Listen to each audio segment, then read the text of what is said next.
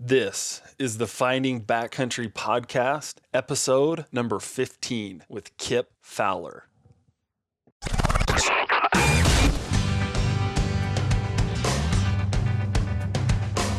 Welcome to the Finding Backcountry podcast with your host, Dustin Whitwer.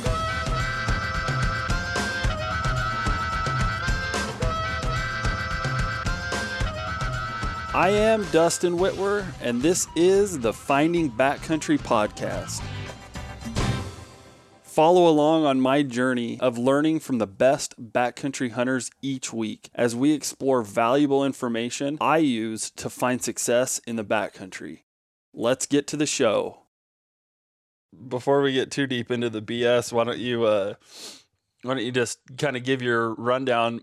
More so for me, I'm I'm a little bit curious. Um, you know, my my kind of backstory on you is, um, and it, it, it's funny how you know intertwined everything is, and yet you can go forever and not not really know someone. But um, you're like the guy that for me flew under the radar, and yet I I would all every year I would hear your name. It seems like and it and it was like not hear your name necessarily, but just oh, there's yeah, Kip Fowler. He killed a huge mule deer again. Oh, yep.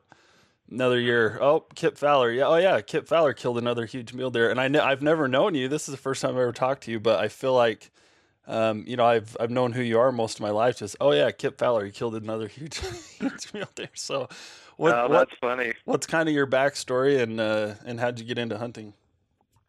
You know, so I grew up. Um, I grew up down there in southern Utah, and ever, I mean, ever since I was a little, just a real young kid, I was bow hunting. I had, you know, I made my first bow when I was really, really young. My dad, my uncle, um, always had my brother and I out out with a bow. Um, you know, down in your neck of the woods. Actually, we were all over those mountains down there.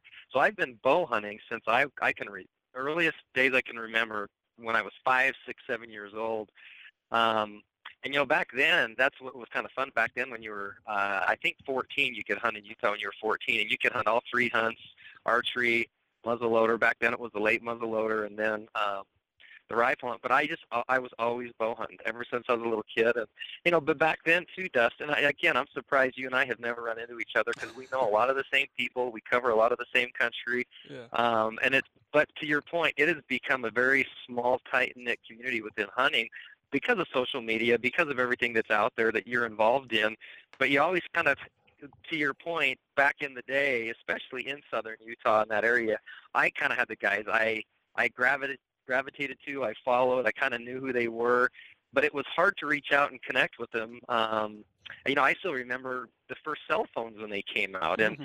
and but now you can connect with so many guys in so many ways. So it's easy to play the name game, and it's easy to put a face to a name now.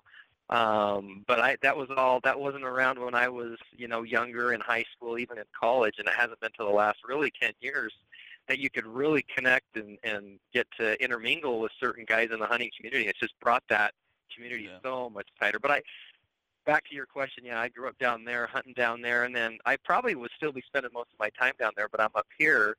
Uh, but still, there's a lot of opportunities up around where I'm at now too. Yeah.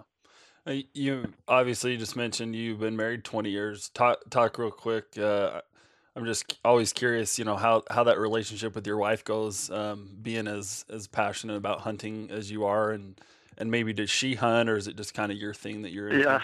No, it's well, first and foremost, I put, I put her first above everything. My wife and my kids are always top priority for me. And that, I think that's true for most guys. So it's a balancing act between, um, how do you how do you balance that really? How do you balance uh, your relationship with if you're married with your wife, and then spending time with your kids, quality time, and then wanting to go hunt and spend time in the outdoor. So it's a it's such a balancing act. My wife grew up in a small town in Idaho, really small town. Um, her dad worked for the Forest Service. She moved down to Utah when she was in high school, and then we kind of met on a on a fluke um, and got married. We've been married 20 years now. Uh, we have seven kids. They range from my oldest daughter is 18. Uh, she's playing volleyball at Snow College this year, and actually just submitted her papers for her LDS mission. So we're we're going to get a mission call from my oldest daughter, Brielle, uh, any day now. And then we have seven kids. Our youngest is three years old, my daughter Grace. So we have them spaced all in between, and and um, you know, they they take priority over everything for me. So that it's changed as I've gotten older, Dustin, as as I'm sure a lot of guys that are listening to the podcast know as you as you move on in life and as you have a family, you you're you can't always put yourself and your priorities first. It just doesn't work. And and I, and I it's actually made me a more effective um, bow hunter when I realized that my time is a little more limited than it used to be in the field. So I kind of changed my tactics in the field, knowing that I don't have seven, eight, nine hunts a year. I've only got a, a handful, and I need to try to be more effective when I'm out in the field because I got other things at home I need to put priority on. Yeah, and you know, and you're still getting it done, which says a lot. So. yeah, but no, my wife doesn't. She doesn't hunt, uh, and it, it's kind of funny. She, you know, she's so focused on family and, and other people. She's so selfless that way that, you know, most of what I do hunting, um, I don't want to say she rolls her eyes at, but she supports me in it. But there, there's just so many other things that are so important to her and our family that you know I've done a couple podcasts. You know, she doesn't know that. She she we're focused on other things together, but she also respects and knows how much I enjoy going out. And luckily, I've been able to take my kids.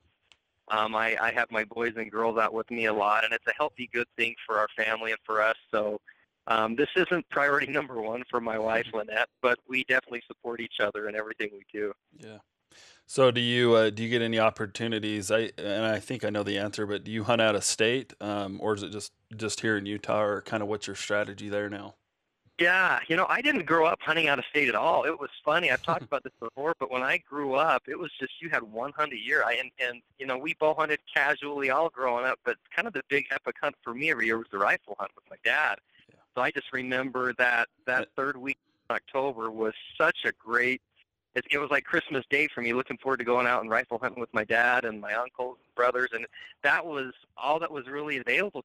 The kid was just once a year going out on that big hunt, and it wasn't actually. I don't think I even hunted out of state, Dustin. Probably until seven or eight years ago, um, we started looking at we started looking at Colorado, and then we started going out and whitetail hunting back in the Midwest. But so I, I and, and now we go down and bear hunt uh, in different states in the southwest Arizona. So right now, I pretty much in the spring we try to get a spring bear hunt in somewhere in the southwest just to kind of shake things up in the spring, just to give us something to do. And then in the fall, it's usually Utah, maybe getting out to another mule deer hunt if we can, and then that uh, rut hunt in uh, November, usually back east in Illinois or Indiana. And that's really about it. That's about all I have time to try to squeeze in. But the out-of-state hunting thing really didn't start for me until fairly recently because it just it, it, I was so busy. Um, I didn't feel like I had the time to look elsewhere. And now I think I wish I would have known about some of these out-of-state hunts sooner because you can do it and you don't need to take a week sometimes. You can do a good out-of-state hunt in three or four days. So it's a little more practical if you approach it that way. Yeah, isn't it crazy how, uh, you know, because and we were the same way. You know, not not uh, I don't have uh, quite the exper- the length of you know years that you have experience wise, but but that's I remember even as a kid. I mean, that's we didn't we didn't go out of state. Not only did we not go out of state, we didn't even hunt different species. It was just mule deer, and we were yeah. just we were just gonna hunt you know the one maybe two weekends a year even though the the rifle hunt uh, in Nevada at that time and still now for some units was it was like the whole month of October you know the 5th through the 31st but part partly because of the the unit that we hunted was kind of a migration area and so we weren't going to have a lot of success finding deer anyway till later in the in the month yeah. but but yeah it was just a it was a maybe a 3 day weekend um, in Nevada because you'd get Nevada day off. You know, and my dad was a teacher, and so we'd leave Friday from a football game, drive you know three or four, two or three hours or whatever all night, and then hunt Saturday. Um, you know, we never, definitely never hunted on Sunday because an LDS person would never do that.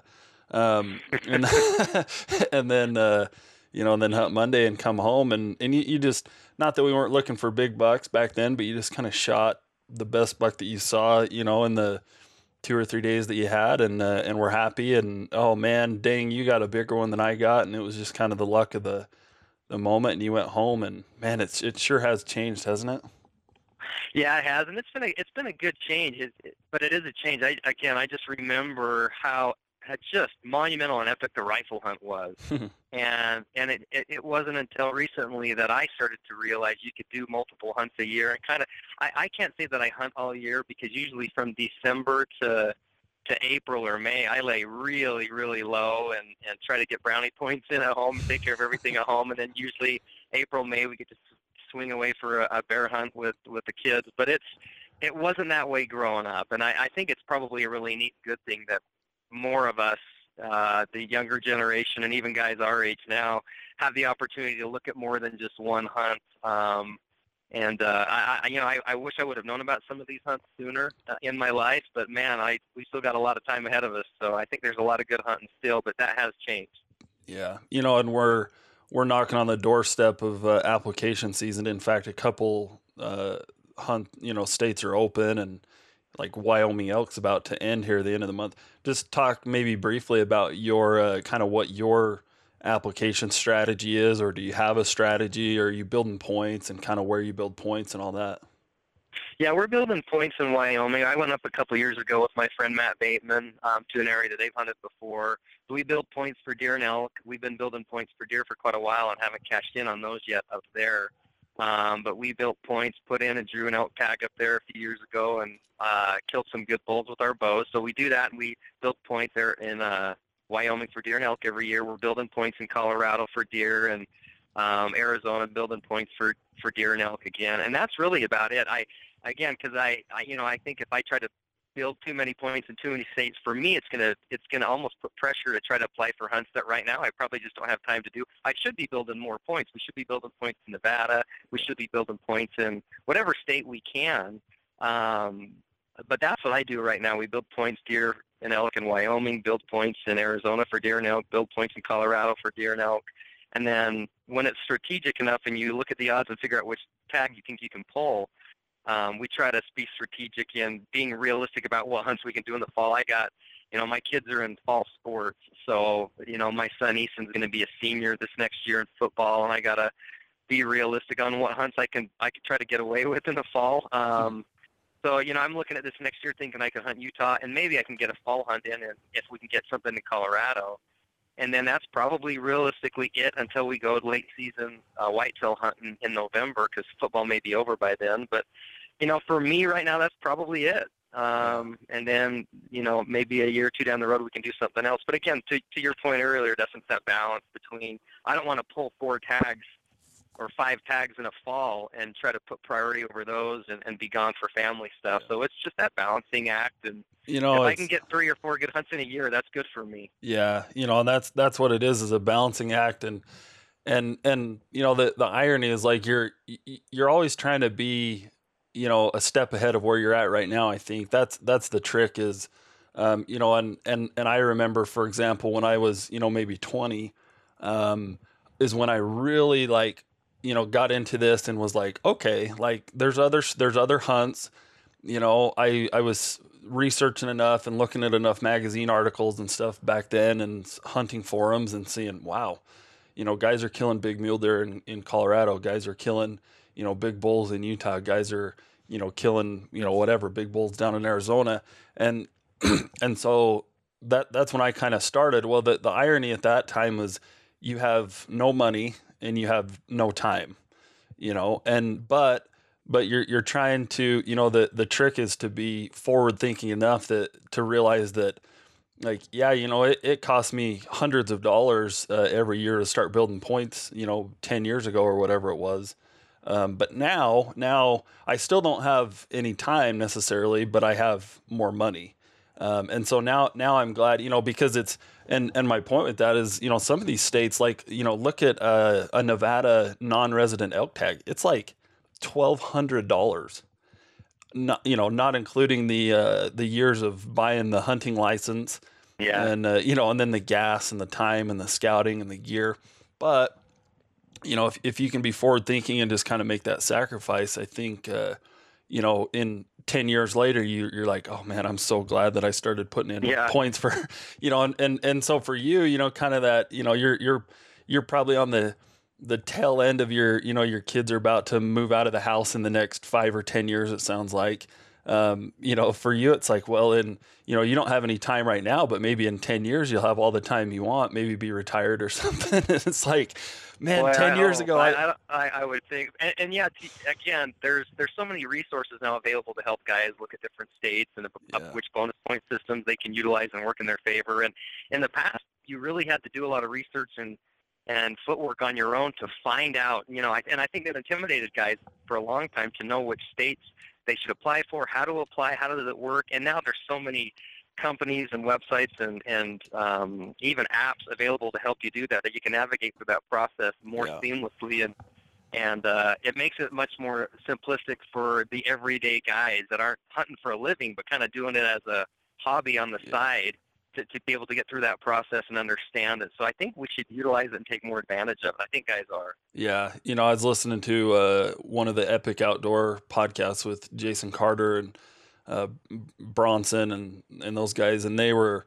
He, Jason was talking about his first, you know, kind of years getting into the business that they're in, and back then, you know, this was definitely before cell phones and probably before the internet was real big. They were still faxing things around. He said, him and his dad, they were they were literally, and Adam, they were literally driving from state to state to state to state each year to sit in the board meetings or the RAC meetings or whatever it was to hear the regulations on the changes so that they could update the thing you know and it was a very physical like if if you you know if you lived in southern arizona and wanted to understand how to hunt montana like where the heck were you going to figure that out you know? And now like Yeah. you're saying geez you can you know i could have it right here in front of me on my phone um, you know with with a service like epic you know outdoors or a epic hunts or a go hunt or something like that you know it's just crazy the amount of information that we have at our fingertips Yeah, and that's now. good perspective. It's funny you mentioned Adam. Adam and I went to college together down at SUU. Oh, so it's fun really? to see him. Yeah, it, and it's, again, it's such a small world, but to see him making and having not just the success he's having in hunting, but um, making a living of it, uh, it's neat. And so it's fun to hear that perspective because I knew Adam was a big bow hunter and I was a big bow hunter, and that was kind of the camaraderie that we shared initially was just the fact that we both loved the bow hunt. So it's fun to see him now doing so well. And, and you know he does a ton of work with guiding and outfitting and uh, it's just been fun to connect with him here 20 you know almost 25 years later and to see him doing well that's fun Yeah, that's awesome. So you're you're there in kind of northern Utah, um, and and you I I'm making a big assumption here that you probably hunt somewhere along the the Wasatch, the famed Wasatch Front uh, mountain range, Yeah. and that's you know I, I don't have a problem saying that, and you probably don't either, because anyone that's been there and hunted it and seen it knows that that that doesn't narrow it down at all. Um, half yeah it's a big unit up Yeah. here. It's it, and it's bigger than guys think. It's not you know it's interesting though. When we go out and hunt in other states now like when you go to colorado it actually makes the wasatch look small. The wasatch front is just basically one ma- one big north south ridge line and there's such a population base here and a lot of the country that we hunt is more accessible than you'd think. So usually up here within a two hour hike dustin you can get almost anywhere you want to go on the front. It doesn't make it easier to hunt um, but there's a lot. It, it gets hit hard, um, and it gets you know frustrating for a lot of guys that you get out and you scout and you hunt hard in the summer to try to get a plan together and a buck that you want to hunt, and then the hunt rolls around and it gets hit pretty hard up here. And then you go to places uh, in other states where the country is as big, if not bigger, but it's deeper. There's you can get you can get 10, 12, 15, 20 miles plus back into a drainage or an area, and you just don't see anybody. So uh, the benefit they have here on the Wasatch Front is it doesn't get rifle hunted. Um, in the tradi- in the in the I guess the traditional Wasatch Front bow only area, it really doesn't get rifle hunted. You can't rifle hunt it. So that's what draws a lot of guys to the front is the fact that there's no rifle mule deer hunts here. But it doesn't make it any easier to hunt with a bow. It's a tough unit to hunt. Um, and the numbers aren't as great as what you would think either. We go out and we hunt it hard, but you never see the kind of numbers that we see in, in other states in terms of deer and even mature deer. So uh, yeah, I've hunted uh, basically because I came up here for grad school, and I, I didn't even start hunting the front till about 10 years ago. Um, but I basically hunt it because it's right in my backyard, and it was convenient to be able to scout and hunt, you know, right here in my backyard. Uh, so that's when I started hunting here, and you know, we've been fortunate to really get on some and, and take some phenomenal mule deer with our bows, me and my friends that I hunt with. But it's it's not you know, guys that are looking at it from out of state, you know, there are other states that offer as many, if not more, deer in numbers and more mature deer, and you don't deal with some of the population problems you have right here on the front too. Yeah. So more out of convenience than anything, we hunt it hard here, um, and we've done great. But it's it's a tough. I mean, it's one of the most physically difficult hunts we've you know we hunt every year, and I think that's the challenge that brings us back. Um, is because it is a tough hunt, and when you harvest something with your bow up here, you know there's such a sense of accomplishment because it is not easy. It's Mhm. it's one of the most physically demanding hunts I, I, I do every year. Yeah, and that's you know having hunted it a, a couple of years when I lived up there, um, you know that's that that nailed it right on the head. I think thousands of guys uh, filter through there throughout the year, maybe coming to the Hunt Expo or driving through on I fifteen or whatever, and they see that mountain range, and they think Colorado or they think Wyoming backcountry. It looks from the outside looking in, it looks like you could get lost for miles and days and our buddy Mark kind of calls it, I think he calls it micro, uh, micro mountain ranges or something like that. Where Yeah. You know, yeah, you could start at the bottom and hike clear to the top of that peak, and it, you're going to gain, you know, maybe three thousand feet elevation or whatever, and be up in the, you know, above timberline. But then right down on the next side, there's another road. Um, Yeah. and it's it, it really is, man. That's uh, that, it's kind of the icon of Utah, um, and that's that's what people think about when they think of mule deer in Utah. But talk so talk talk about and and the pressure like you mentioned is is very heavy. Talk about uh, kind of that competitive hunting and what do you do, uh, you know, to either use that to your advantage or get rid of that pressure or what do you do there? Yeah, and it, and it's actually it's interesting up here because the first thing I would say that term competitive hunting I think is really true up here because there's so many guys. Um, but boy, 99% of them are really respectful about it, and they know there's other guys hunting. You know, when you go out hunting, you're probably going to see somebody else or sign that somebody was in a certain area. So it's competitive in the sense that there's just a lot of guys that are hunting up here, um, and you have to take that into account when you're hunting up here. If you find a good deer you know, you have to almost assume that other guys are looking at it, that other guys are going to be watching it and hunting it. So that's kind of our mentality as well. Is if we find and we bounce all over. Um, you know, we we try not to stay in one drainage year after year after year after year. So in our preseason scouting, which we usually start in late June or early July, we are bouncing all over the place. I try to hit as many spots as possible, and you kind of just keep track of if you find a buck in one drainage that you want to come back to and find, you know, you make note of it, and then you go to another drainage and then another drainage, and we try to look in areas that we don't think will get hit as hard, but even that's getting difficult because um, there's just more and more guys getting up into the high country, and Yeah. we try to hit as many places as possible and keep track of which deer are the most intriguing to us. And you know, there have been situations in the past too, Dustin, where we found good deer, uh, but we just kind of thought, there's no way we're going to have this deer to ourselves. There's going to be other guys coming through that we- we're pretty sure other guys will see this deer. And even if they're a really good deer, we may move on to something else that we may think realistically we can have to ourselves, or at least have less pressure. And then a lot of times we try to hunt from the top down. We'll try to get above them, set up a, a spike camp, a baby camp, or a base camp above the deer, because usually the pressure will come from the bottom up. Not always, but usually it'll come from the bottom up. And a lot of times these deer will go high. And so we try to, uh, so much of what we do is try to set up an escape route and get above them and try to play the wind coming down on them. Because there just seems to be, and and again, to the point earlier, there's a lot of guys that will come in for a day or two, um, or in and out the same day. And usually, if that's the case, they're coming from the bottom up. They're coming below the deer, and Yeah. so we try to stay above them if we can. Um, and then the other component of this is, you know, there's a lot of weekend warriors, a lot of pressure on the weekends, and then during the week, that seems to dissipate a little bit. So, you know, we'll always go out opening weekend and try to hunt on weekends when we can, but there's a lot of in and out, one, two day hunts during the week, and the pressure is, is minimized that way too.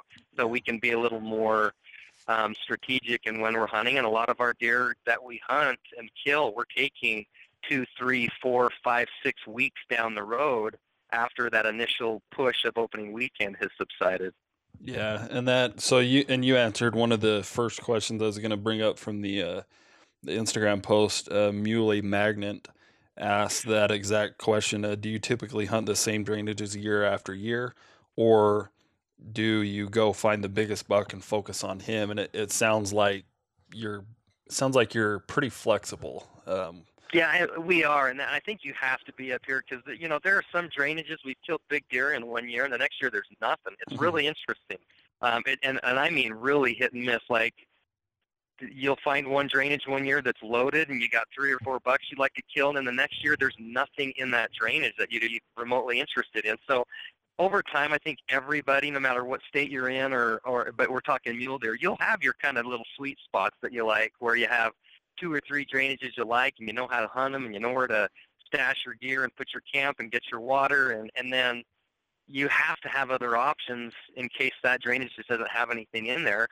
So we do. We bounce around a lot. We're always trying to find new areas. We're always trying to learn new areas. Um, and then if along the way we find a deer we really like, you know, about a week or two prior to the hunt, if we can keep track of that deer and relocate him again and feel like, okay, this isn't a transition area for this deer. We think he's here then that last week or two before the hunt starts, we we really try to focus in on is there a water source? Can we get water stashed? Can we stash gear and make a make a plan that way? But it's different every year which drainage we spend most of our time in.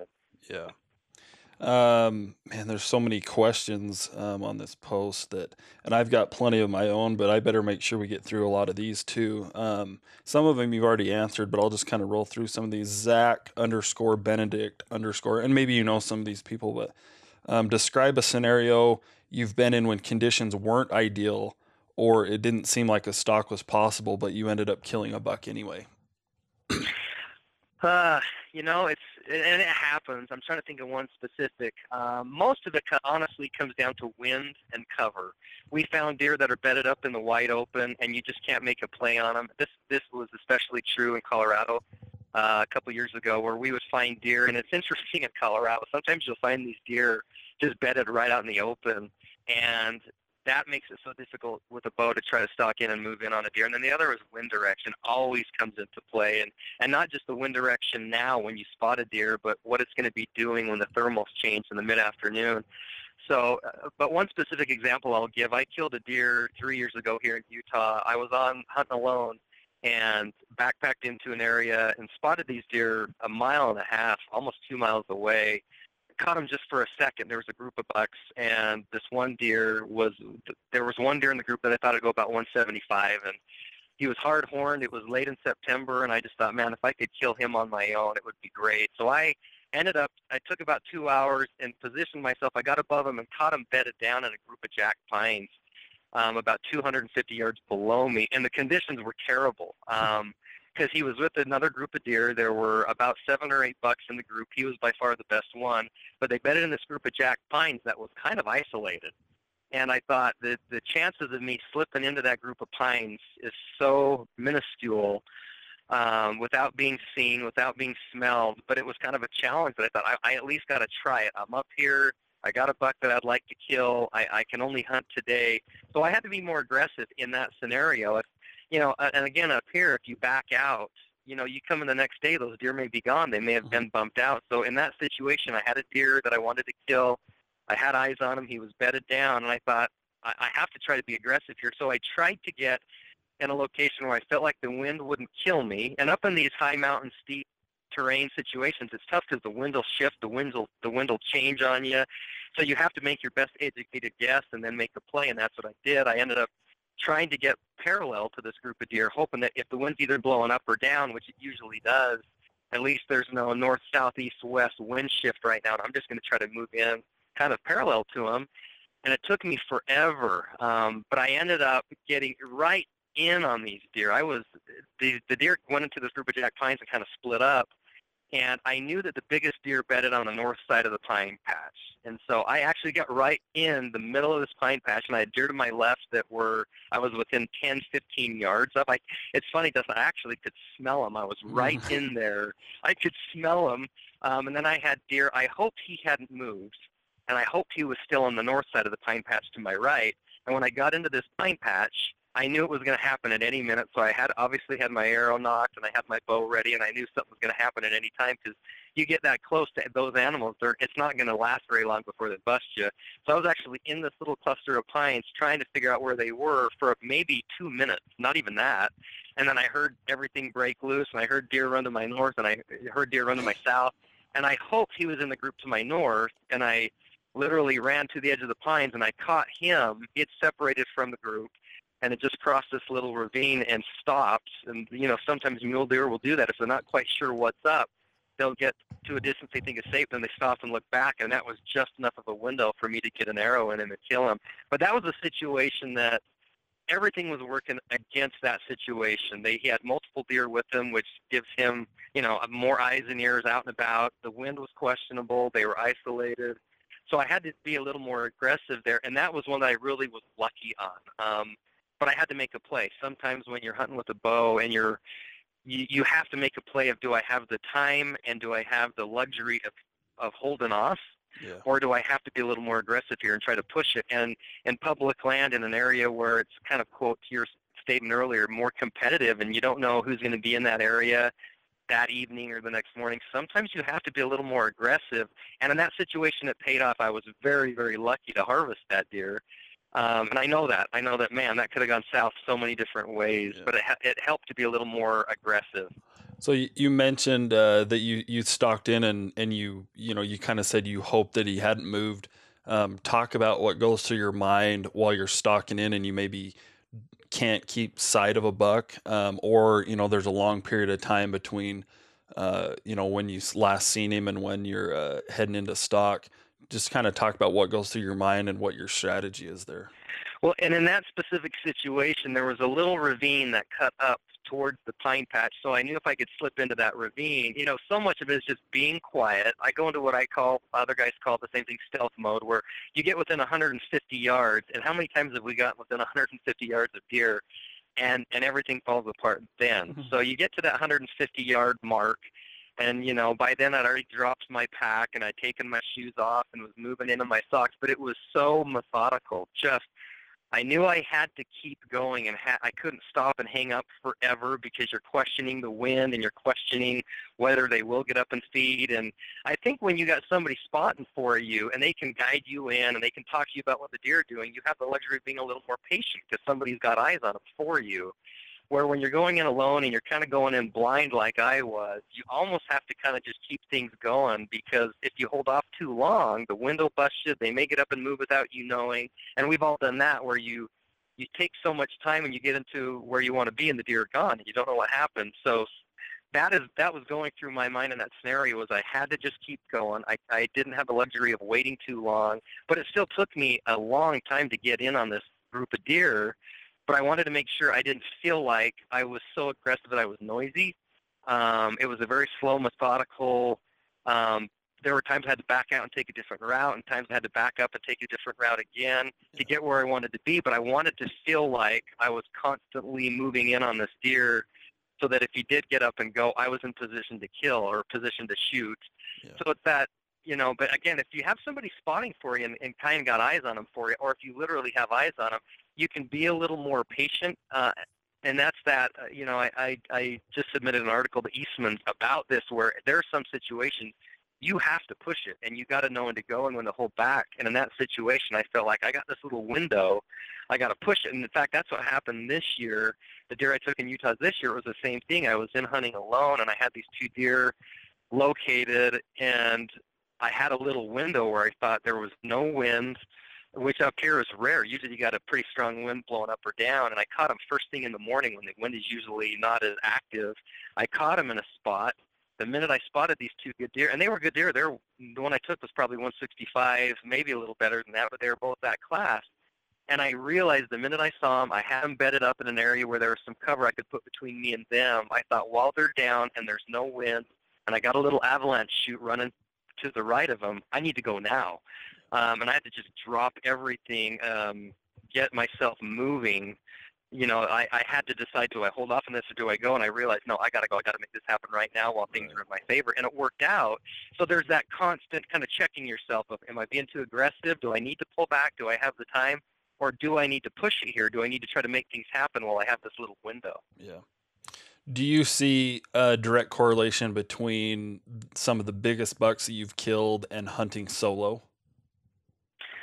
No. Um, again, it's funny. The last the last two animals I've harvested here in Utah have been when I've gone in alone. But I do look back and realize there was more luck involved with those. There really was. It, you're so much more effective when you're hunting with somebody. You you just are when you can work together with somebody. You know, Matt Bateman, my good hunting friend, and I are so much more effective when you're hunting with somebody and you can cover an escape route and make a play on an animal at the same time, your odds go up for both guys. And I would right. say they go they they double or triple. Where to be able to get in on a mule deer in the high country and stalk him and kill him on your own, completely on your own, you know the odds are probably less than five percent of the time it'll actually work on a mature deer.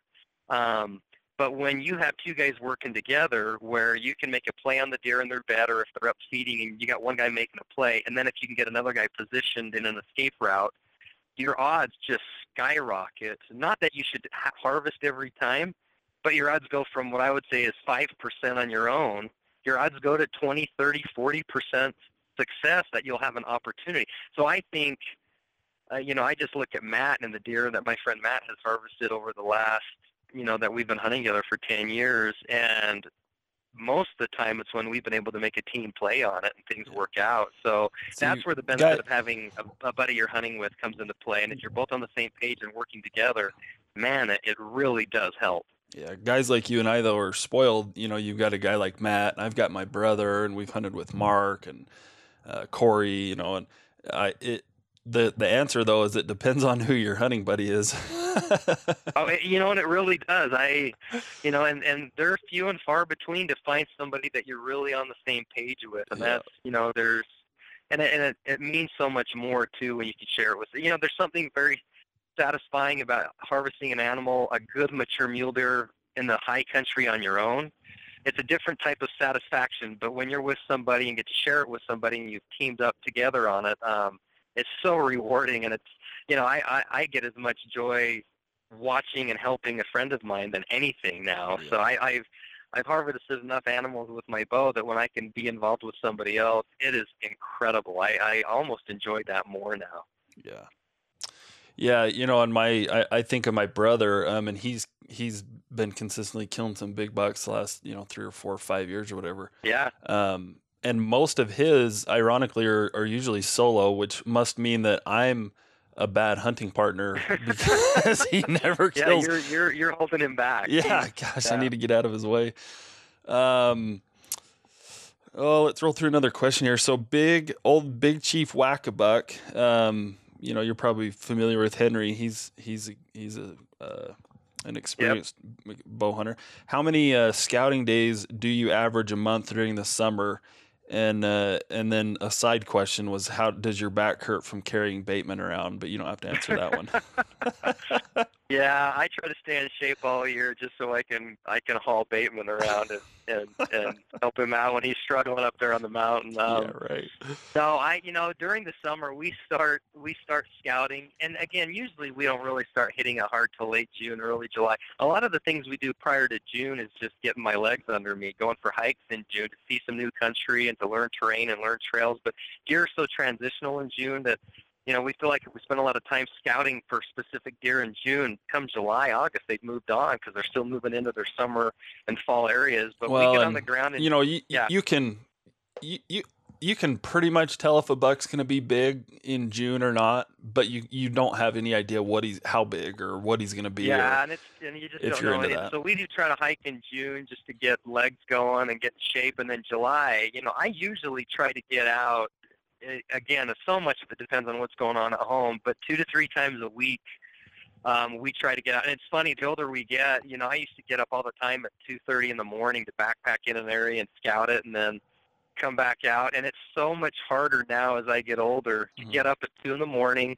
to go scout, then to come home and to work and to be the way that I need to be dialed in with my kids and family. So now we actually spend more overnights every summer scouting where we take off work and hike in and get the quick evening scout, you know, glassing session in, and then we can be up there looking in the morning and get off and get home in time to get work and stuff done. But that we spend, we did more of that the last two summers than anything. You actually get two scouting sessions in, and I'm not killing myself by waking up at two, two thirty in the morning and then trying to get home and function. So realistically, we try to do two a week in July and August if we can pull it off. And it's, you know, it actually gives you more of a chance too to test overnight gear, to to check more of your lightweight hunting stuff, your sleeping bags, backpacks, and and hauling that in and out, in and out, get, gets you almost in better shape than waking up at two in the morning and hiking in light. So Yeah. there's a lot that's going into that, but that's our approach now more than it has been in the past. Trying to do overnight scouting sessions where you can get a quick evening, morning in, and then get out and still be on top of stuff at home. Would you say you're more apt to spot or find a big a big buck scouting in early in the morning or late in the evening? You know, it's it's been interesting how that's varied from location to location, but definitely in the morning we just see. mo- And, and it's funny up here on the front, up on the Wasatch front, evenings are tough. I mean, it is tough. Some evenings are just dead, and we definitely seem to see more movement and activity in the mornings. Um, by far, I would say. Yeah. Um, and you get all these questions from guys who don't need any help whatsoever. Um, yeah, Finch Finch Outdoors, like he needs help killing big mule deer. Yeah, Um, yeah, he struggles. Yeah, seriously. Um, high country uh, scent control. What's your routine, or do you worry about it, or what do you do there? Yeah, I used to, you know, and I still do. We're very, we try to be so strategic and careful with our scent uh, hunting, and it, but there's only so much you can do. And the older I am, and the more I spend time in in the outdoors, the more I realize it is just tough to to get ahead of the deer on this. But anytime we go and we find an area that we're trying to hunt, we always try to scent shield wipes and wipes down. We try to, we literally will try to find places we can we can bathe almost. Like in Colorado a few years ago, we were jumping in day every day we would jump into these icy streams and lake. I mean, it, it's so cold sometimes, but it does help to just clean off. Um, but even then, ultimately, if you clean off every day and you're wiping down the scent shield wipes and using the scent control clothing, but you're not playing the wind right, it's not going to matter. So, yeah. you know, we always have scent shield wipes and try to keep ourselves clean and have a change of clothes. Um, you have to do that but ultimately it, it really comes down to the wind. I mean, you can we've seen guys that don't do any of that, but if they can play the wind right, the deer they won't smell you. They won't. You know, if you Yeah. if, if if you can play the wind, that's the best scent control you can you can possibly utilize now, and that's not always. Uh, you know, the sometimes the wind just doesn't work in your favor, but on the opposite end of the spectrum, you could do crazy stuff to control your scent, and the wind will kill it. It, it, Mhm. it won't matter. So, I hope that answers that question. It's not being, you know, there's nothing really new there, but that is something we definitely try to always be doing is keeping ourselves clean and fresh while we're hunting. Yeah. Um, how how sensitive is a you know a big buck to uh, to smelling you? Um, maybe compared to like hearing you or seeing you.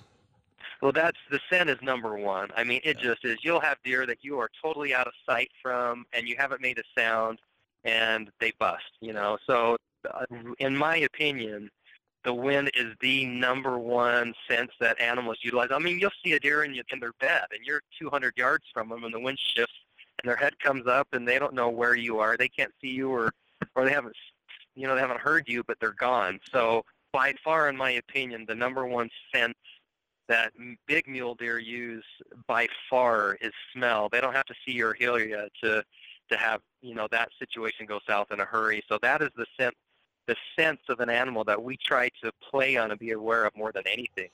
Well, and the old, you know, seeing you and hearing you, the old adage that I, that I um, think is is you know relatively true. Um, you know, a big buck will, or maybe a bull elk, a big buck will they'll uh, hear you three times, they'll see you twice, but they'll only smell you once, and they are Yeah, yeah, gone. You know, you we we've all Yeah, I been mean- there where you you get pegged down um, line of sight, um, and and they either know what you are and don't necessarily know that you're a threat, maybe, but they they can't identify you for sure, or you know they're they're not they're just not gonna risk it and blow out of there because they don't know what you are exactly.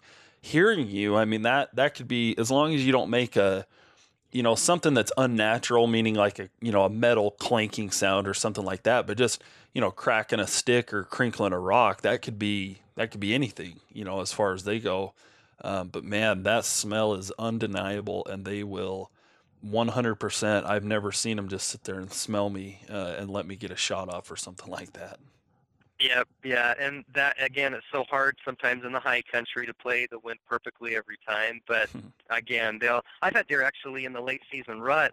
There was a situation up here in northern Utah during the the late rut hunt where you know, you've heard guys rattle mule deer in, and you'll see deer late season um, trashing a tree when they get aggressive in the rutting. They'll trash a tree, they'll trash a bush. And I had a situation up here a few years ago where I was trying to get positioned up on a hillside, and there was no way to get to it but to just plow through this really thick oak. And I thought, well, I just got to plow through the oak. It's going to make all kinds of noise. But once I get positioned on that hillside, I'll have the rest of the day to hunt, and something may come past me. And I I got through the oak and it was just ridiculous how noisy I was. There was no way around it. And I got set up and within five minutes I had these two bucks coming to me because they thought I was another deer trashing a uh, you know a bush and they were coming in to challenge me. I ended up killing one of them. Um, so, but that would never happen with smell. You know, you never see an animal wanting to be aggressive with you because they smell you, know you're a, a human, and they come in on you. So, yeah, the smell is the one sense they have that we just you just cannot try to compensate for enough, and you have to take that into account in every situation if possible. Yeah. Perfect. Uh, Trex underscore SoCal underscore Adventures uh, wants to know about your optics setup. Um, what what do you run in? And then he he he asked another question: How close uh, attention do you pay to winds, the wind during scouting season? And we kind of touched on that. I you know, scouting is definitely different than actually stalking a deer, but um, you know, yeah. maybe you can touch on that real quick and then go to your optic setup. Yeah, and even in scouting, a lot of it, you know, when we're out and about, we do try to take into account but what the wind may be doing in certain situations, morning, evening, you know, but usually hot air rises in the morning, wind blows down in the evening, so we're that's generally consistent, and so much of it, you, you, even preseason, it's more than that you can't tell. You just never know when the front's going to come in and the wind's going to be blowing from the north or the south. You just don't know that in a scouting situation, and especially if you're scouting a month in advance. You you really don't know anything more than hot air rises, and yeah. you got to play that, and then you just play it situational. So that's just very situational. Um, in terms of optics, I you know it's funny when I'm scouting. I usually it depends on how far we're going, how deep we're going on scouting trips. I have a pair of little 10 by 32 Swarovskis that I run when I'm scouting, and then um, just because they're lighter and they're smaller, and then I I have two spotting scopes. I have a big Swarovski, you know, um, a big eye that we use if we're going not too crazy far, but when we're hunting, um, and you got to go a little bit lighter because of all the hunting gear you have. I actually have a smaller spotting scope. Uh, you know, it's a brand I found at Cabela's. It's the Cabela's. I think it's the Krotos. Um, it's a it's a smaller spotting scope. Um, I'm trying to think of what power it goes to. It's like a 15 to 30 or 15 to 35.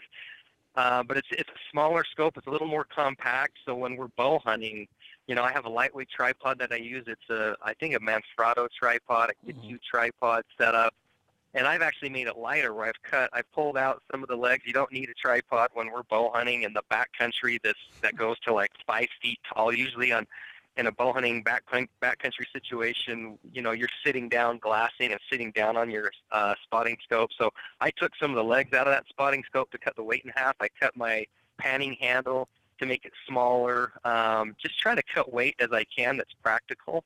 Mm-hmm. And then uh, when we're hunting, um, the binoculars I use are the are the Geovids that have the angle compensation rangefinder. And the problem is there you're getting into some pretty high dollar optics there. Anytime you're talking European optics, you're spending a lot of money. So there are some brands now that you really don't, you know, that are, that are really good brands that the quality is pretty darn good too. Leupold is one, Vortex is one where you don't have to break the bank on some of these European optics to get good quality. Um, so you know that's going to be situational for everybody, but you know I use one pair of optics when I'm scouting, and then when I'm hunting, I bring the angle compensation optics that I have into play. And then when we're going not really deep, I'll use my bigger Swarovski spotting scope. And when we go a little deeper, and again, it's so funny. We've seen people out when we're bow hunting in the backcountry.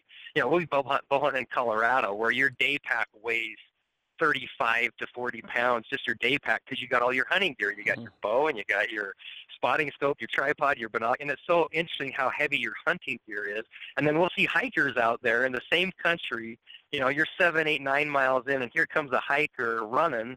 You know, there's a group of a group of 70 year old guys that come running past you. You can see them up on a ridge, or a group of women that go running by, and they got a little fanny pack. Five, with, yeah, five pound CamelBak. you know, a water yeah. bottle, and you're like, I'm up here dying because I got a 40 pound pack, and here's you think you're all that in this country that you're, you know, you're you're this rugged hunting individual up there in this crazy country, and then somebody will go running by with their little fanny pack and water bottle, and you're like, oh, if I didn't have all this heavy hunting gear. So it's funny how that has happened to us a few times, but we do try to go light and try to try to minimize some of the gear. Do we really need it? Do we not need it? Um, and as, as the older I've I've got, you know, I'm in my mid 40s now. We really try to pinpoint what we really need, what's essential, and what's not. To try to dump the stuff that isn't something we really have to have in our pack.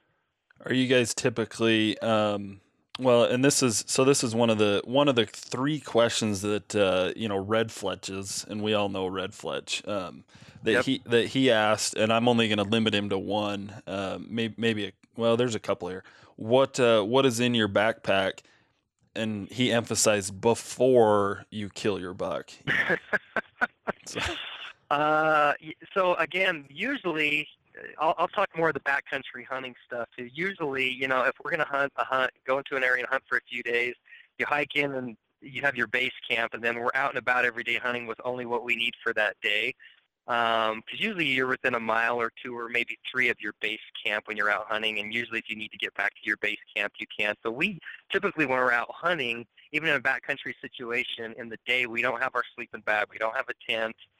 Um, but on the on those day hunts like that, when you're out from your base camp, I'll always I just always make sure I have. This sounds probably redundant to everybody, but water. I always at least carry two bottles of water, um, a water purifier. I have my little first aid kit, and this is going to be different for everybody. And, and you could spend a whole podcast Yeah. on just what you have in your first aid kit. But some of those essentials, I always carry a sewing kit in there. I carry um, ibuprofen or Excedrin. I carry a pocket knife. I carry a lighter. I carry matches. I, the day, the out and about day hunts, we carry, we try to carry what we need minimally. We have our rain gear, um, and I usually always have, you know, just an extra layer of clothes in case you do have weather. When you're hunting high country, the weather changes on a dime. That's one thing I couldn't, and I never, you can never foresee coming. Even when you're checking the weather every day, is you can have a freak storm come through, and if you don't have rain gear and stuff to stay warm, you're miserable. Yeah. Um, at least I am. I hate hunting when I'm soaked or when I'm really cold. I have a hard time warming back up. So, you know, a couple two years ago we were in Colorado and I was glassing for Matt and Matt was moving in. We had a huge deer spotted that we were trying to get Matt set up on and we ended up just having to sit up on this deer all day and the weather moved in and we were just getting crushed with hail and snow and rain. And luckily we had good rain gear. We were warm. I always carried gloves and a beanie just to stay warm and dry, whatever you can do to stay warm and dry. And then I always have enough food for that day. So I'll always have a couple sandwiches, and, and then you can get into a whole different discussion on what food you eat in the high country. Um, but we try to get a variety of food. When you're hunting for a week or 10 days or five days and you're choking down nasty, dehydrated food loaded with sodium, and it's the same thing day after day, that will make your hunt shorter. You don't feel good. You lose your energy. You lose, you become lethargic. You the food becomes something you're choking down rather than you're enjoying. So we try to keep our food a, a variety of foods day to day. We al- I always have flavoring. So if I'm filtering and pumping water, I can flavor it up a little bit. So that's a little component to give you a psychological edge mm-hmm. if you're on one of these backcountry physically demanding hunts to give yourself a variety of food and know what works for you. And that's something that you can bring into play when in your preseason scouting where try different foods see what works for you see what you like see what you don't. I know guys that have gone, gone into these situations where maybe it's their first kind of extended backcountry hunt and two or three days in they're struggling because they're Hmm. physically exhausted but then the food isn't working for them and they're you not getting the your- minerals the nutrients they need. And that's something some guys don't really consider prior to a hunt is take the time during the summer to figure out what works for you and what you like and what you don't like Do you split your food into days? Are you one of those guys like us that's gallon Ziploc bagging uh, per day food, so it's all all set up when you go in, or do you just pack it all in and and then divvy it up once you get in there? On on I like a definitely try to step. Yeah, I try to separate it going in. So you, you know, and again, this goes back to this, and this this is a really important point too for guys is to, again, if you're just going in for a day or two, it's not as necessary. That's not a big deal. But when you're going in for three, four, five days or more, know what your caloric intake needs to be each day. You got to realize you're so much better on the mountain when you have enough food, and it's almost hard sometimes when you're hunting at higher elevations, which you sometimes are for mule deer, and you're hiking a lot, and you're hunting a lot, and you're moving a lot. Sometimes you just don't take the time to sit down and eat and to get food and and to get nutrients and calories in your body. And a lot of guys don't take the time to force themselves to eat while they're hunting like that, and then day two, day three, they're exhausted. So that's something we've had to figure out over time and learn from other guys over time. There's a lot of guys on Instagram and on podcasts willing to share, and I think we all need to take note of it because I've learned a lot listening to other guys talking about make sure you know how much food realistically you need to go in and hunt like this. And if you need 4,000 calories a day, try it out ahead of time, figure out and go, you know, understand where you can get your 4,000 calories from, and then figure out what you like. Do you like peanut butter and jelly sandwiches? Do you like jerky? Do you like fruit snack? Whatever it is for you, I would take the time to know it. And then that's one thing we do ahead of time is we separate day one, day two, day three, day four, day five. So you don't have to do that in the back country. You know, if you're hunting in the back country and you get back to camp at night and you're exhausted and it's cold, the last thing you want to have to do is lay your food out and try to get food organized for the next next day. It's just one more thing. So if you've done that ahead of time, yeah. it just makes you more efficient when you're actually out hunting. You can take you don't have to take the time to do that. You can focus on other things. Yeah. Although it's kind of funny, Dustin. One quick story: we did that last year or two years ago in Colorado. We found the area that we wanted to hunt. We'd gone in a couple times and scouted, so we made a trip out there and just hauled all of our food in. Uh, we stashed two camps, a week supply of food in one camp and a week a week supply of food in another camp, and they got hit by bears. So when we actually went into hunt, it was gone. We had nothing. It a bear came in, hit one of our camps, and it I mean it was horrible. We backpacked in, and it was like the only thing the bear left was one of our little camp pillows, our backpacking pillows, was laying there with a claw mark on it. It was almost like it was taunting us. Like it was probably it everything we had, took our tent, sleeping bags, trashed it, took everything, took all of our food,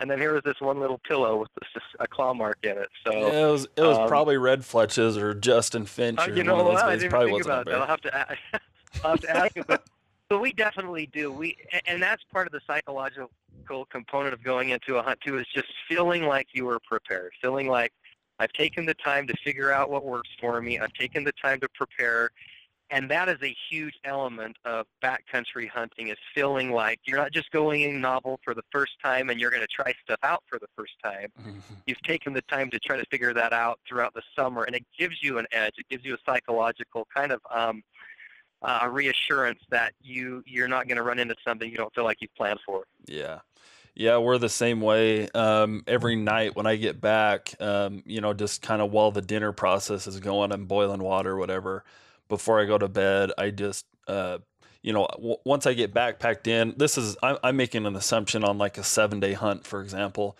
Um, I the the day I hike in, I pull all my food out. Unless I'm in bear country, I pull all of it out and I put it in my tent. And then in the day, one gallon Ziploc bags, and then it, like you're saying, it makes it real easy each night, so that I don't even have to think about it in the morning. Um, you know, yep. I'll, I'll, fill up my bladder. I'll make sure my bladder is relatively full or however much I need for the next day of water. And then I just throw uh, one gallon, one day's worth of food in the pack. And so I know, aside from my, my breakfast, uh, which is usually a Pop Tart for us, we'll pull the, I'll pull the Pop Tart out um, so that it's ready in the morning. And I don't, you know, but then everything else, my snacks, my lunch, my dinner, uh, all the other food for the day is just in my pack. And then, you know, whether we end up, you know how it is. Sometimes you wake up and you know you're back to camp in an hour because you didn't see anything glassing or whatever, and then other times, boom, you're you're gone and you're not back till you know 10 o'clock at night or or even longer sometimes. So then it's just you got one whole day's worth of food there. Yeah, and it's common in some of those situations. To your point, you go out to glass and you see something, and if you got to move and it's a ways away, you never know if you're going to be gone all day. This happened to us so many times over the years I, you know, and I think again back to when we hunt Colorado, you'll go up in the morning, you'll find a group of deer, and you move on them, and you're moving and going all day, and you're burning calories, and you're hiking like crazy, and you know, it's so interesting how many more calories and, and energy you're burning when you're stalking a deer. It's one thing to be sitting there glassing them, and then it, it's amazing how you do a two-hour stalk or a three-hour stalk on a deer, and you're literally sneaking and in stealth mode how physically exhausting that is. Well, and so just different than, and and mentally too. I mean, you're just yeah. like you're just so focused on one thing for so many hours sometimes, and it's just like, okay, like just the, how much I have to think about. Where am I going to put this footstep so that it doesn't crinkle or whatever? And it's like, yeah, it, it sounds simple, but over the course of a two hour stalk, just mentally you're just beat beat Yeah, down and that food yeah that that food is like the only have- way yeah in your backpack what you may need. Again, so when we go out, back to Red Fletch's questions, I make sure every day I go out, I at least have what I need for that day um, in terms of food and water, and then to remind myself to to grab a snack, a candy bar, or whatever during the day. I you know, so we're eating and eating and eating all day. And again, usually you can get back to camp at night, but Yeah. that's usually what we have in our backpacks is to make sure every day we're going out with what we need for the day, um, and to that whole discussion about food again. No, you know, nobody likes. It's it's kind of interesting. There's kind of this this masochistic approach sometimes that guys are proud and going out and they lost 10 pounds on a hunt and it was so hard and I'm like I don't want to do that. I want to, you know, we always do though. I- Every time we go on an extended hunt, I come back lighter. But I try to eat as much as I can so that you, it, it, you know, you never want to feel like you lost a deer or missed a stalk opportunity because you were so tired on Yeah. day five. The- Um, so we just eat a ton, and we try to keep a variety of things in our backpack, so you mix it up. Yep. The in fact, now that you say that, the hunts that I think back to where I really on like a seven day hunt again, where I really lost weight, it was probably either because I was not in good enough shape, which naturally, you know, just beating the hills up, you're gonna lose weight, or I wasn't packing enough food. Yeah, You know, and and nowadays, yeah and like like you said, I miserable when you feel like you can't eat what you want. You know, you can't Yeah. feel like you, you when you feel like you're you're having to piecemeal and you're burning calories like that. It doesn't work out. You, in fact, you can have a really it, it can become dangerous. So do you, I would do just- you really ingest four thousand calories in a day? Yeah, you know, there are times we do, and, and but it, so much of it again comes down to what you're eating and the variety. It's it's we spent so much. I spent more time on this than I ever thought I would on variety, um, and and trying different, you know, Hmm. granola and nuts and pop tarts and fruit snacks and tuna fish packets and beef jerky sticks and what I like. I hate being on the mountain feeling like I have to choke down food because I hate it, Yeah. and a lot of the dehydrated food is so loaded in sodium and you don't get enough nutrients, you don't get enough um, energy type foods, proteins, carbs, you don't get enough electrolytes. And you know, a lot of the hunting industry is going that way where guys are becoming more educated and smarter and it's a good thing. But so much of it again, Dustin, comes down to variety. I don't want to be eating the same thing on day five that I ate on day one. Is you're going to be choking it down. So trying to find a variety of things that you like that work for you and then just pound it um, and I don't know that it's common for a lot of the listeners here to do a seven or eight day backpack. A lot of it's probably more of a three, four day thing. But even then, if you plan for it, prepared for it, and you've become educated from other guys, I've learned so much from other people that do it. Don't be afraid to reach out to guys. And most guys I know, Dustin, want to share. They're willing to share. They're willing to share what works for them. And there's such a wealth of knowledge from different guys now, even, uh, you know, not even necessarily uh, hunting websites and and podcasts and, and individuals, but backpacking. There's so much good information from backpacking, from surviving type um, groups and forums that you can learn from, and that's where we garnered a lot of our information was backpacking and camping, what guys eat and what's good energy food for them, and then trying it yourself and trying to get a variety of things that work for you. Yeah. What uh, what water filter do you run? I use that Katadyn. Um, the I think it's like the Backpacker Plus. I, I've had the same one for a few years. I do like the fact, you know, the idea of like my wife for Christmas got me one of these straws that you can just suck through a Mm, straw and it filters straw. water. And they're really yeah, LifeStraw. But for me, I, I I don't know that I would use that because usually I'm not sucking water from a stream. I'm wanting to pump and fill up a canteen or two. So I think a LifeStraw is a great idea but I'm usually wanting to pump in larger quantities and fill a canteen up or two. And, and the one I use, I've used forever, and it works. You know, there are smaller versions and different things out there now that I haven't tried. I've just used the same one for years, and as long as you keep your filter in that, change your filter cartridge changed probably every year just to play it safe. That's the one we use, and they pump pretty fast. You can fill up you know, when we get to our base camp and have a water source, or a lot of times in the summer when I'm preseason scouting in the high country, that's one of the things we do in June as we get into the high country and try to find water sources or runoff sources when there's a snowpack that's dripping water and running water. So we'll take in empty water bottles and, and water flasks and we'll pump and fill up as many gallons as we can and just stash them. Yep. So in the fall, when you come back and hunt, if the water's gone, you have these stashes of water all over, um, and that's when those more of the pump style filters work well as you can pump in pretty high quantities. Yeah, for sure.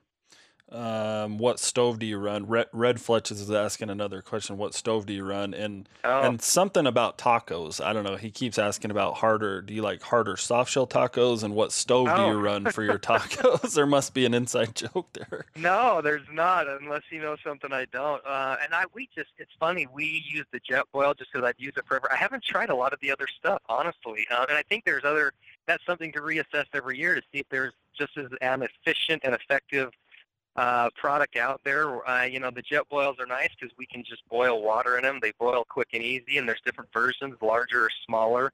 Um, I think Matt was running a different one this year. Um, so you know, I, again, I haven't changed in that regard because the Jetboil has been so good and efficient for us.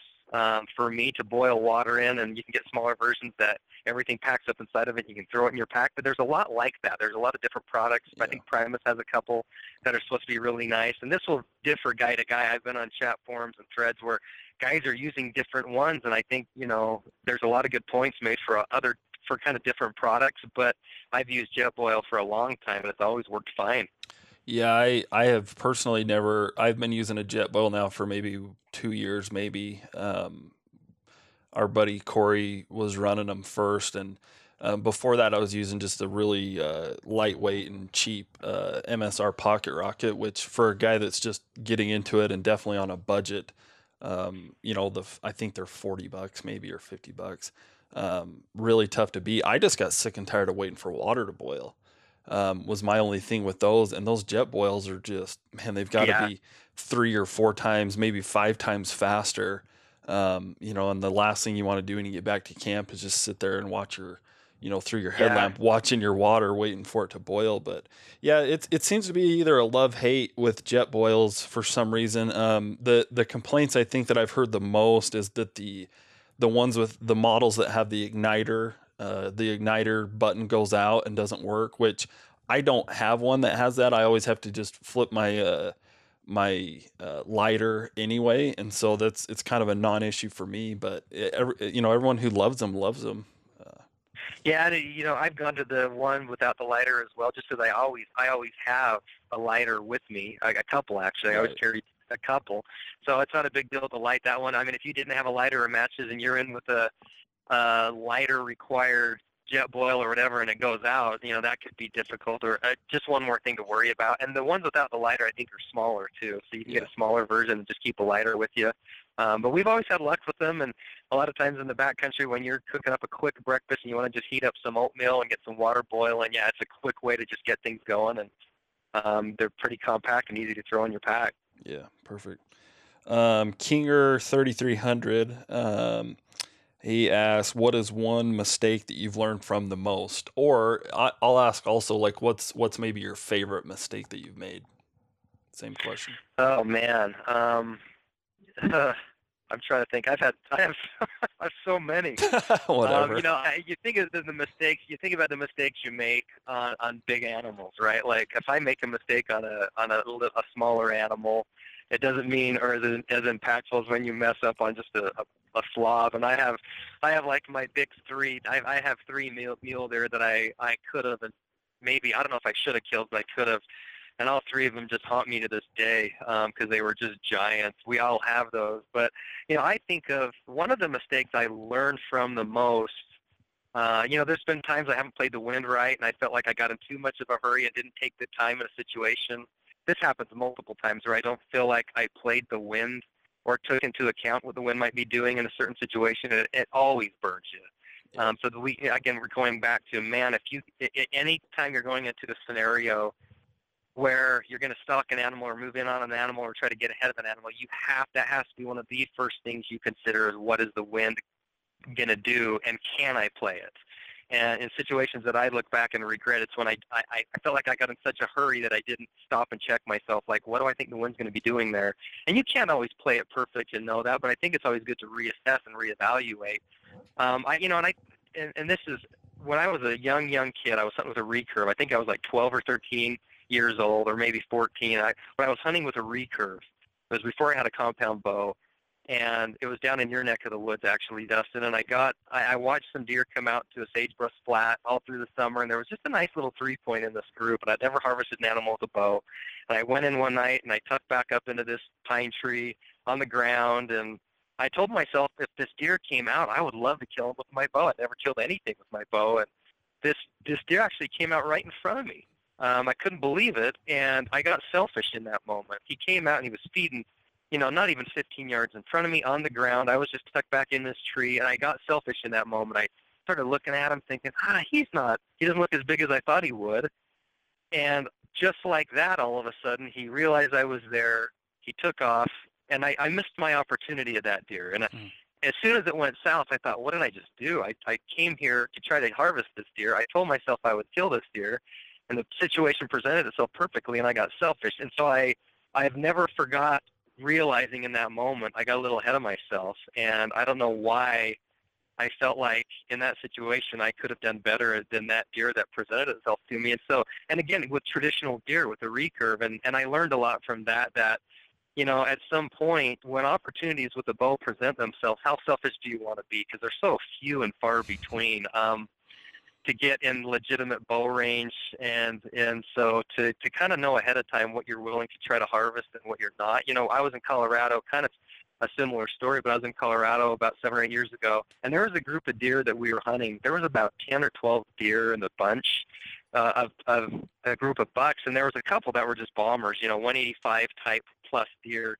But there was a number of deer in that group that were 165, 170 deer, and I was talking to another bow hunter out there, and he said, "Boy, I, I don't know if I'd shoot more than a couple of those deer in that group." And I thought, "I'd shoot. There's seven or eight I would shoot because I'll shoot all of them." it is, yeah, it's it's so hard to get in bow range of a good mature deer in the high country that man, it's it's hard to pass up an opportunity on a good mature deer. And I learned a lot from that experience as a young bow hunter. That man, that that was an opportunity that I was very fortunate to have and I let it go because I got selfish in the moment, and that has given me some perspective over time.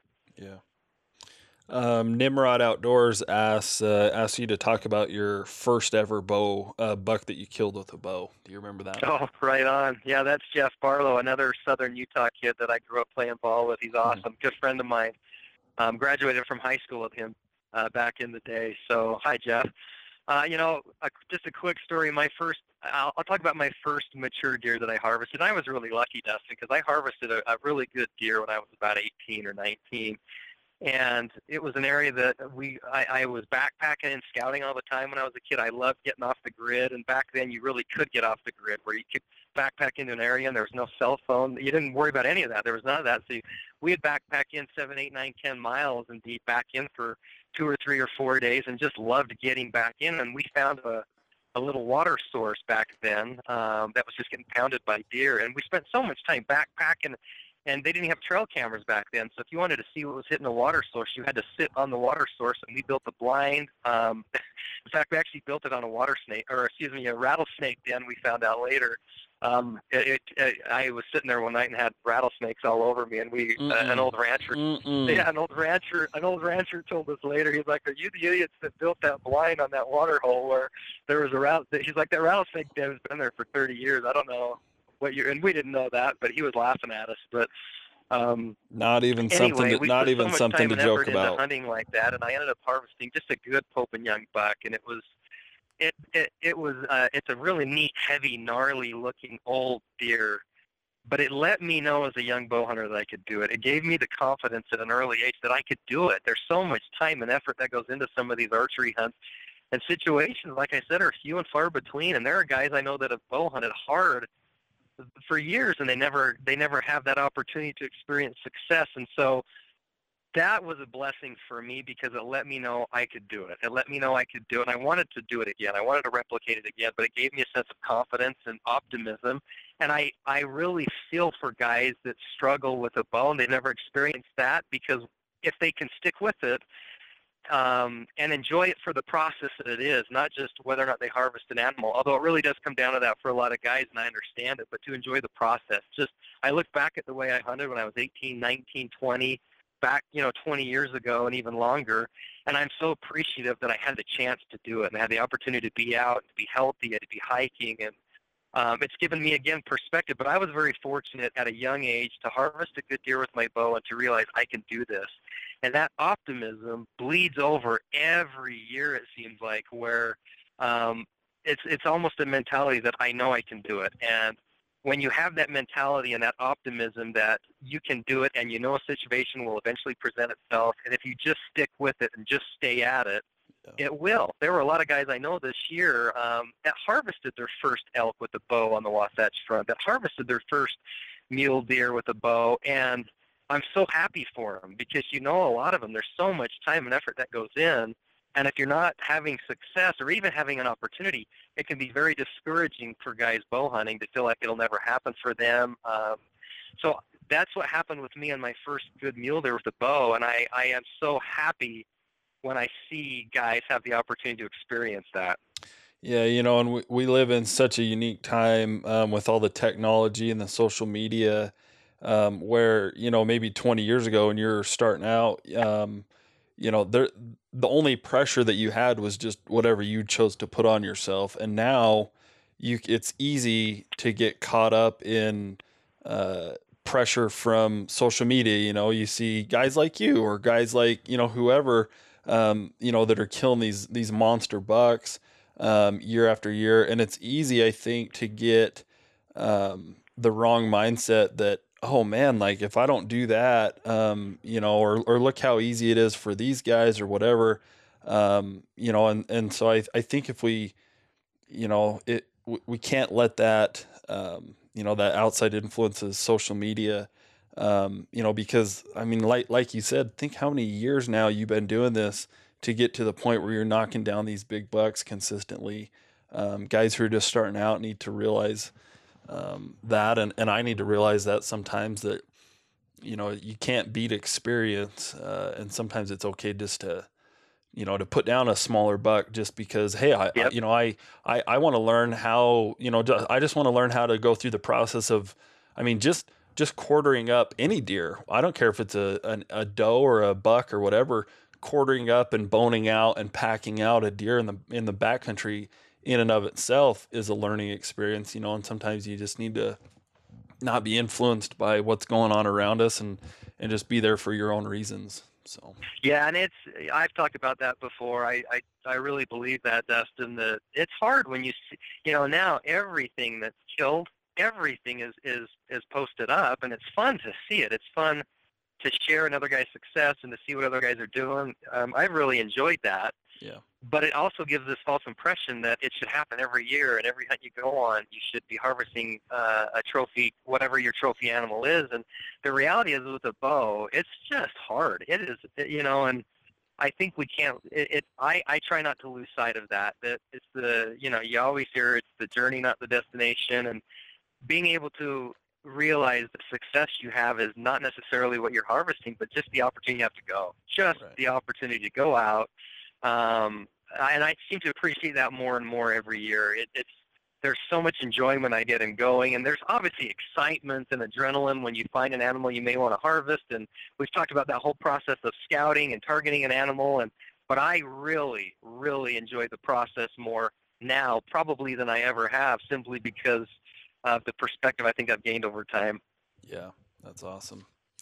Uh, we better get rolling through fire around here. We'll be on the phone all day. Um, I'm enjoying it. Uh, uh, mechanical or fixed blade broadheads? You know, I shoot mechanical, and and uh, you know, I'm a diehard Grim Reaper um, user. I've and and that mainly came about because the the first, well, I killed I killed a buck here in Utah that went almost 230. He was a really really big deer, and I killed him with a Grim Reaper. It was kind of a last minute decision. I I decided I wanted to try a mechanical head.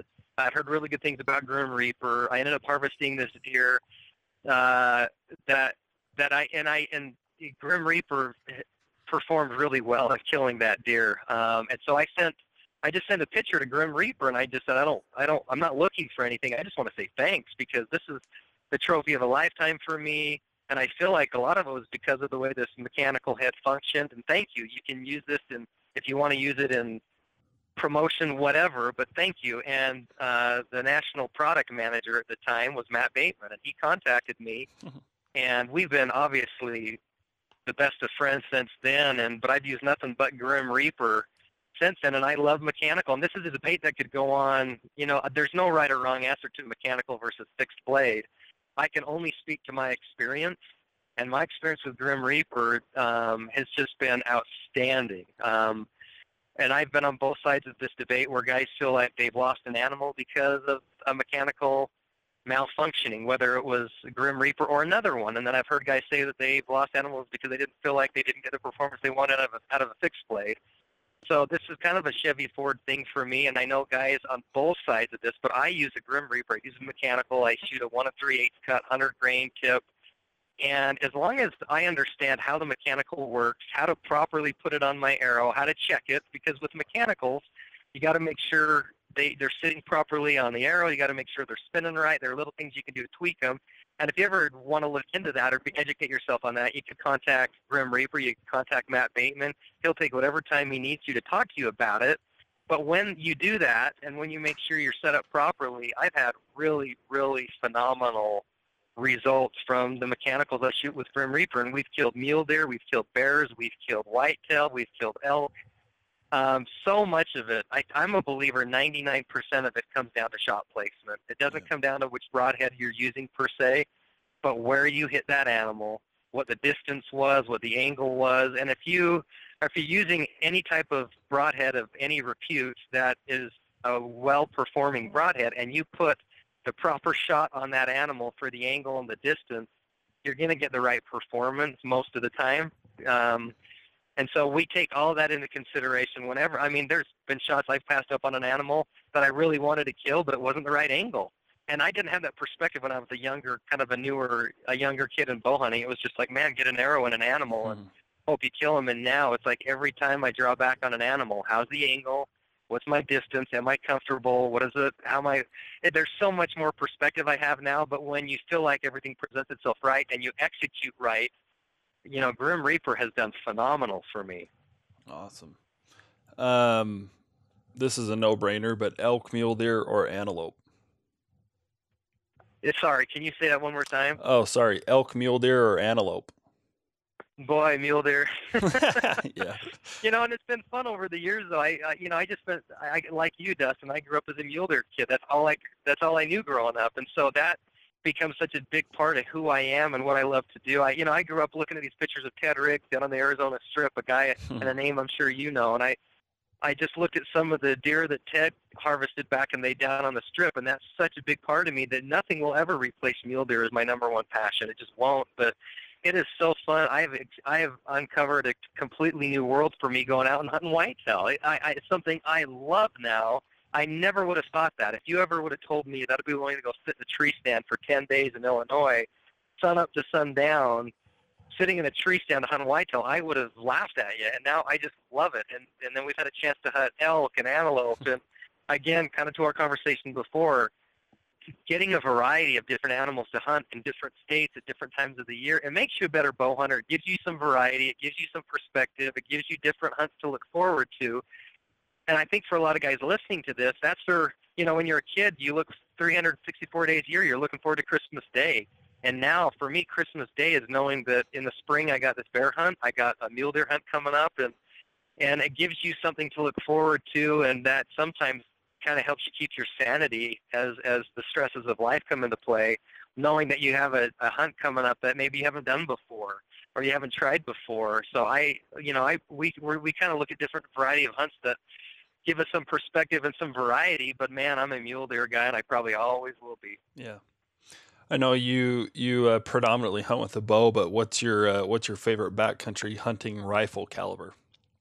You know, I use a seven mag. The, the really only the only back the only rifle hunting I do now is either with my kids or when we go bear hunting in the deserts. Um, it's long range uh, long range rifle hunting. So I have a seven mag, and I spent a lot of time in research looking at long range hunting and the right caliber. Um, I've spent actually more time in this than than I ever thought I would. But I am incredibly impressed if you get the right if you get the right load for that seven mag from smaller game, you know, even a Coues deer type type animal out to moose. You know, if you figure out the right load for that caliber, that is an incredibly effective caliber. The ballistics on it are great, and it depends on the load you're shooting.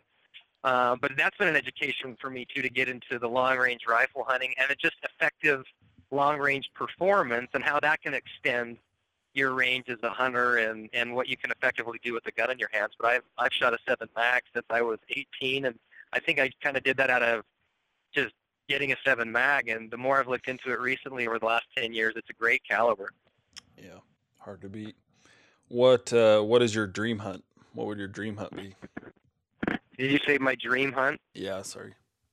You know, I it's oh, grizzly bear is on is a bucket list item for me, and it's funny. I, I Matt Bateman and I went up to Alaska hunting moose. That was a bucket list item for me. Hunts like that are few and far between for guys like us on a budget where you're trying to kind of do a poor man's hunt and do it so you don't break the bank. Um, so we went up and hunted moose, and that was a bucket list hunt for me. But we were in an area that had grizz in it that we didn't expect, and we had a number of run-ins with grizzly bear that were really unnerving. I mean, it was close range grizzly bear encounters that we really weren't expecting, and uh, it gave me a whole new respect for that species of animal because they are unbelievably uh, just intimidating, and and really, I was scared. I had a couple of them come in on me at really close range while we were bow hunting moose, and um, gave me a whole new respect for that species of animal. I think so, I would love to do a hunt. I, to, the, the thought of getting within bow range of one of those on the Mm-hmm. ground is is unreal to me, and I don't know that. Uh, you know, it'll be interesting to see if I ever have the fortitude to try it, but Mhm. that's a bucket list item for me that I would love at some point to try to do. If uh, if you could only hunt one state the rest of your life, what would it be? Colorado. I'd hunt Colorado. Um, I just, again, back to the point earlier, there's so much country out there. And even if you don't get into the type of deer you want, that's an experience in and, in and of itself where you are backpacking into some of the biggest, steepest, most remote country you can possibly get into in the lower 48, and it is incredible. You know, you're hunting high elevation, big basins, there's glacial lakes, there's deep drainages, you can see a variety of animals, and you really feel like you can get off the grid up there. Where in some of these other states, it's it's not as easy to do. Um, so Colorado is a state I love. I think there, you know, there's other states around that I haven't experienced yet. I haven't spent a lot of time in Wyoming. I haven't spent a lot of time in Nevada. But right now, at least, the the, the opportunity afforded by Colorado to just get off the grid and get into some of the biggest um, and most intimidating country I've ever been in is something that will always, always appeal to me. Good. Stick with Colorado. There's nothing to see in Nevada. Um, what is uh, what's your favorite backcountry food item? Oh, you know, it changes year to year actually, but we, you know, it's funny. This last year we were spending a lot of time. We ate tuna fish packets and we put them on crackers with mustard and bring in different types of cheeses. We're sounding kind of snobby now because we're getting mm-hmm. that specific. I always eat peanut butter and jelly sandwiches because you get so much energy. You get energy from the peanut butter and the jelly, and as I look back at the years I bow hunted, that actually is probably the most consistent one I always have, day after day when I'm making a lunch or packing in for a day, as I seem to always be pounding peanut butter and jelly sandwiches. So that's probably it, actually. Yeah, it's hard to beat just a good PB and J up on the mountain. Good PB and J. Okay, one last question. First, uh, where uh, where can people find you? You're are you on Instagram the most? Yeah, I don't do Facebook, and I don't spend a ton of time on Instagram. I've really enjoyed it more over the last year than I ever ever thought I would. More just to to check in with guys. But I I'm on Instagram. It's Kip Fowler, then the number eight, just Kip Fowler eight. And I welcome anybody to reach out to me and say hi. That's something I really enjoy. Is when guys I can reconnect with from the past reach out, or guys that I haven't met before. Um, I've struck up a lot of good friendships with guys, so I'd welcome anybody to come say hi. Yeah. Are you uh, are you an expo guy? Do you go to the expo or represent any booths there, or just kind of mosey around, or your- Nope, I just kind of mosey around. We usually go up uh, day one or two when things are kind of quiet. I have a lot of friends up there that have booths and stuff, so we usually jump up um, and sneak in. I go in there with my kids when things are a little quieter and just uh, get uh, get a play for those hunts I'll never draw. yeah. Um, I got a neighbor that's drawn three tags at the expo, and I so I don't know what's going on with that. It seems to happen every year, but I've, I I really enjoy going up, seeing some of the booths in the taxidermy, and bumping into some of my old friends. But yeah, I'll be up there this year looking around. Yeah, come uh, come find us. I can never remember what our booth number is, but we're you know how they kind of expanded in the last couple of years to that back corner at the expo. Yep, Um, yep. We're and and we're you know bottom of the totem pole, so we're we're kind of back in the back corner of that. Just it's past like Hoyt and Mountain Ops, uh, the Total Archery Challenge is back there, and we're kind of past all that. But if you come find cool. us, I'll come back and find you yeah, year. if you come find us, we'll give you a T-shirt or a hat or whatever you want. yeah, right on. I'll come say hi. Cool. Okay, uh, one last question, but first, I uh, always like to give uh, my guests credit, and uh, for you, the first thing I want to give you credit for is uh, braving the Wasatch. uh, we we talked about that quite a bit, and uh, and anyone who hasn't hunted it will just have to take my word that. Um, you know, it's not. I won't call it combat hunting because no one's out there to hurt each other, but it's just uh, it's very, very competitive, and uh, to see the bucks that you're knocking down consistently in hunting, uh, you know, says a lot. There's a lot of guys that spend a lot of time up there and uh, and and can't, uh, you know, I can't find that success. So, um, and then just in general, I want to give you credit for killing huge mule deer. It's it's obviously your thing, and you're very very good at it. So, it's, Well, I uh, appreciate it, man. And like I said, it's I, I know I've been blessed, and I, you know, one quick point too. It, it, there's a there's always I think going to be some competitive component of of archery hunting, no matter where you're at, because we're all competitive and we all want to do well. But even up here on the front, there are so many good guys up here that I bumped into and met. And even though it's combat slash competitive hunting, man, there are some good guys up here that would give you the shirt off their back and help you in any situation. And I've been very fortunate um, to run into and talk to a lot of those guys, and I look forward to more of that. E- even in a kind of a competitive environment like this, there's a lot of a lot of good guys that you know I hope continue to have success, and guys that haven't, I hope when you do, you reach out to me because I always, again, public land with a bow and tough terrain. If you pull off um, the opportunity to harvest a good deer, I love to share that, and I would welcome anybody listening, whether you're on the front or wherever. Um, you know, shoot me a phone call or a text, and I love sharing in guys' success when they've earned it on public land. So, Well, you're you're clearly one of the good ones. Uh, I, the response that I got uh, just from posting your picture that I was gonna be able to chat with you was uh, was pretty overwhelming. Uh, what type of guy you are. So, and then and then last uh, and maybe most importantly, I want to give you credit for uh, you know the things you said about your family and being a family man first, and um, you know realizing that there's bigger things out there than hunting. As crazy as this is, and as as passionate as we are about this kind of stuff. Um, I know my family is the most important thing uh, to me on this earth, and and so it's it's refreshing to uh, you know always refreshing to come across guys who uh, keep important things important and uh, keep that in perspective. So yeah, well, I, I 100% agree with that, and I, I, I appreciate you bringing that up because, again, if you're taking care of things at home and you're putting wife, kids, parents, whatever, if you're putting your family first, um, if if you have that opportunity, it it bleeds over into everything else, um, hunting, work, everything else. And I think if you're trying to do what's right in that regard, it will lead to ultimately, you know, the guys that are listening to this podcast are hunters. The guys that are listening to this are bow hunters. And I'm an absolute 100% firm believer that if you try, if you try to do everything you can to be a good husband, son, father, friend, neighbor, it comes back to you on the mountain in ways that maybe you wouldn't expect. And I fully believe that with all my heart. So I appreciate you bringing that up. no problem. Okay, one last question: Why uh, why do you hunt the backcountry? You know, it's and I've I've hunted both ways. I've hunted where um, you're you're hunting low country and you're hunting the alfalfa field and you're hunting a tree stand and the backcountry for me is such a challenge and it's a physical challenge. There's the physical and psychological component that comes into play in the backcountry and I love that. I've loved that since I was a young kid and maybe that's because of where I grew up and the way I grew up. I always wanted to get off the grid and find an area that was just mine you know, a hunting place is sacred ground. You know, we all have these little places in the back of our mind or in the forefront of our mind when we're hunting that are ours. It's a place you grew up hunting with your dad. It's a place you grew up hunting with your grandpa. It's a place you grew up hunting with friends, and maybe you're hunting there now, and they're sacred to you. And people that maybe don't hunt may not understand that, but the sacred ground component of hunting, I found in the backcountry, where I found a I could backpack in, get off the grid, get away from people, kind of refocus who I am, and then find a place that I felt like was mine. And there's a component of that in the backcountry hunting for me where there's a physical challenge to stay in shape so that I can throw on a backpack and hike. There's the psychological challenge of can I do this in rugged terrain? and be successful and enjoy it.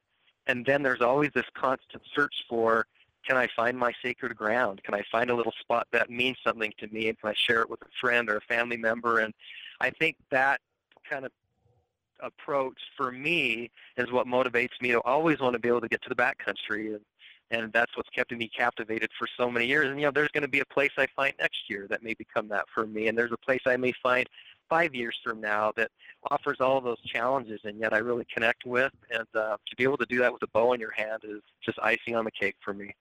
Awesome. Kip, thank you so much. I'm uh I I feel like we could talk all day about hunting and backcountry hunting and, and mule deer and uh, and hopefully soon we'll uh, we'll just continue a conversation and you know maybe dive into more gear or something like that. So it's it's been yep, I love it. Been a huge pleasure and uh, I appreciate you taking the time out of your day to uh, to spend some time talking about backcountry hunting. Uh, you bet, Dust. I've enjoyed it. The pleasure was mine. Thank you. Okay, maybe we'll see you at the expo. You will. I'll say hi. All right. Sounds good. Thank you, Kip. Talk to you later. You bet. Hey, everybody. Thank you for listening to the Finding Backcountry podcast. If you enjoyed this episode, make sure you subscribe and mention it to your friends. But the best thing you can do, leave a rating on iTunes or your favorite podcast platform. For notes and links to this and other episodes, please visit findingbackcountry.com.